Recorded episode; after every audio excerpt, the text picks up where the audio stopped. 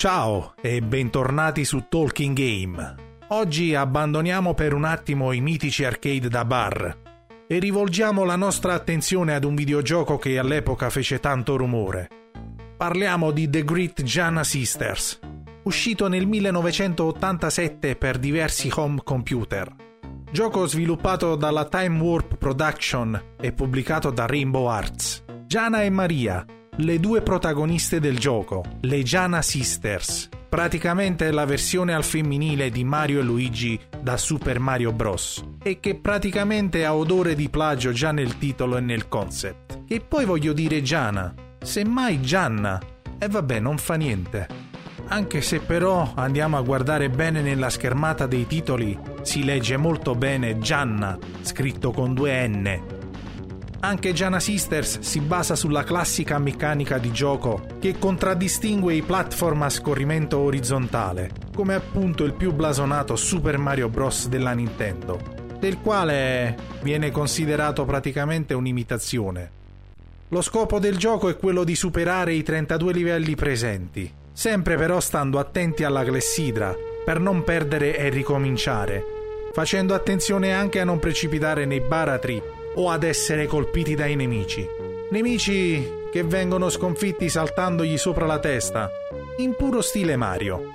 Giana, in preda ad un incubo, deve cercare di arrivare indenne fino alla fine, per essere così svegliata da sua sorella Maria. Sul nostro cammino dovremo raccogliere le gemme sparse un po' in giro per il livello, e ad ogni 100 gemme si ottiene una vita bonus. Come per Mario, anche qui troviamo diversi power up ma in questo caso non troveremo il funghetto e non diventeremo più grossi.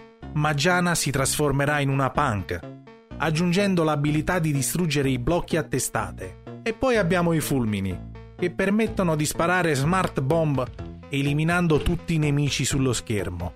Vagheremo anche per le stanze segrete, piene zeppe di bonus. Il gioco uscì per i principali home computer dell'epoca, la versione per Commodore 64 fu accolta molto positivamente e fu anche premiata da alcune riviste che si occupavano di testare e recensire i giochi. Io personalmente ci ho giocato per la prima volta su Amiga 500 e proprio a proposito di Amiga e Atari ST.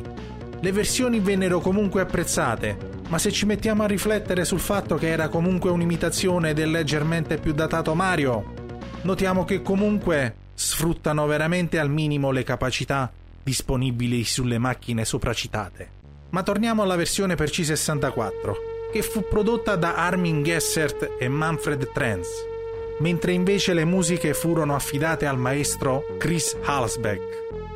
La conversione Amiga è stata realizzata da Thomas Herzler e dallo stesso Trenz che poi poco dopo spaccarono tutto con Turrican. Nel 2009 uscì un sequel del gioco per Nintendo DS ed altri dispositivi da gioco portatili, intitolato Jana Sisters DS sviluppato da Bitfield GmbH e pubblicato da DTP Entertainment. Per questa versione sia la grafica che l'audio sono stati notevolmente migliorati e in più hanno aggiunto in ogni livello delle gemme di colore rosso, che se raccolte sbloccano un livello bonus per ogni mondo. Cose che hanno invece eliminato sono la maggior parte dei power up e i segreti, anche se comunque ne hanno inseriti altri e i livelli sono stati in linea di massima resi più easy. Come accennato all'inizio, questo titolo è quasi identico a Super Mario Bros., che era già uscito per Nintendo NES e che a detta di tutti è un clone abbastanza spudorato. Non solo nella modalità di gioco, il gameplay e la grafica, ma si notano delle similitudini proprio nella struttura dei livelli. Infatti, se ci fate caso, i primi 5 livelli di gioco di Jana Sisters sono identici a quelli del capitolo della saga Nintendo. Il colosso giapponese infatti proprio per questo minacciò di intentare una causa. Così i tedeschi della Rainbow Arts furono costretti a ritirare il gioco dal mercato poco dopo l'uscita e a bloccarne le varie conversioni che avevano già in cantiere. Infatti un possibile seguito del gioco inizialmente intitolato Jana 2 Arthur and Martha in Future World venne modificato per paura di nuovi problemi con Nintendo e venne invece pubblicato con il nome Hard and Eevee, con protagonisti due robot. E allora, cosa ci fate ancora lì? Superate i livelli e svegliatevi da questo incubo. Come al solito, grazie per il tempo che mi avete dedicato. Se vi piacciono le mie review, lasciate un like, iscrivetevi al canale e non perdetevi il prossimo appuntamento su Talking Game. Ciao, aiu!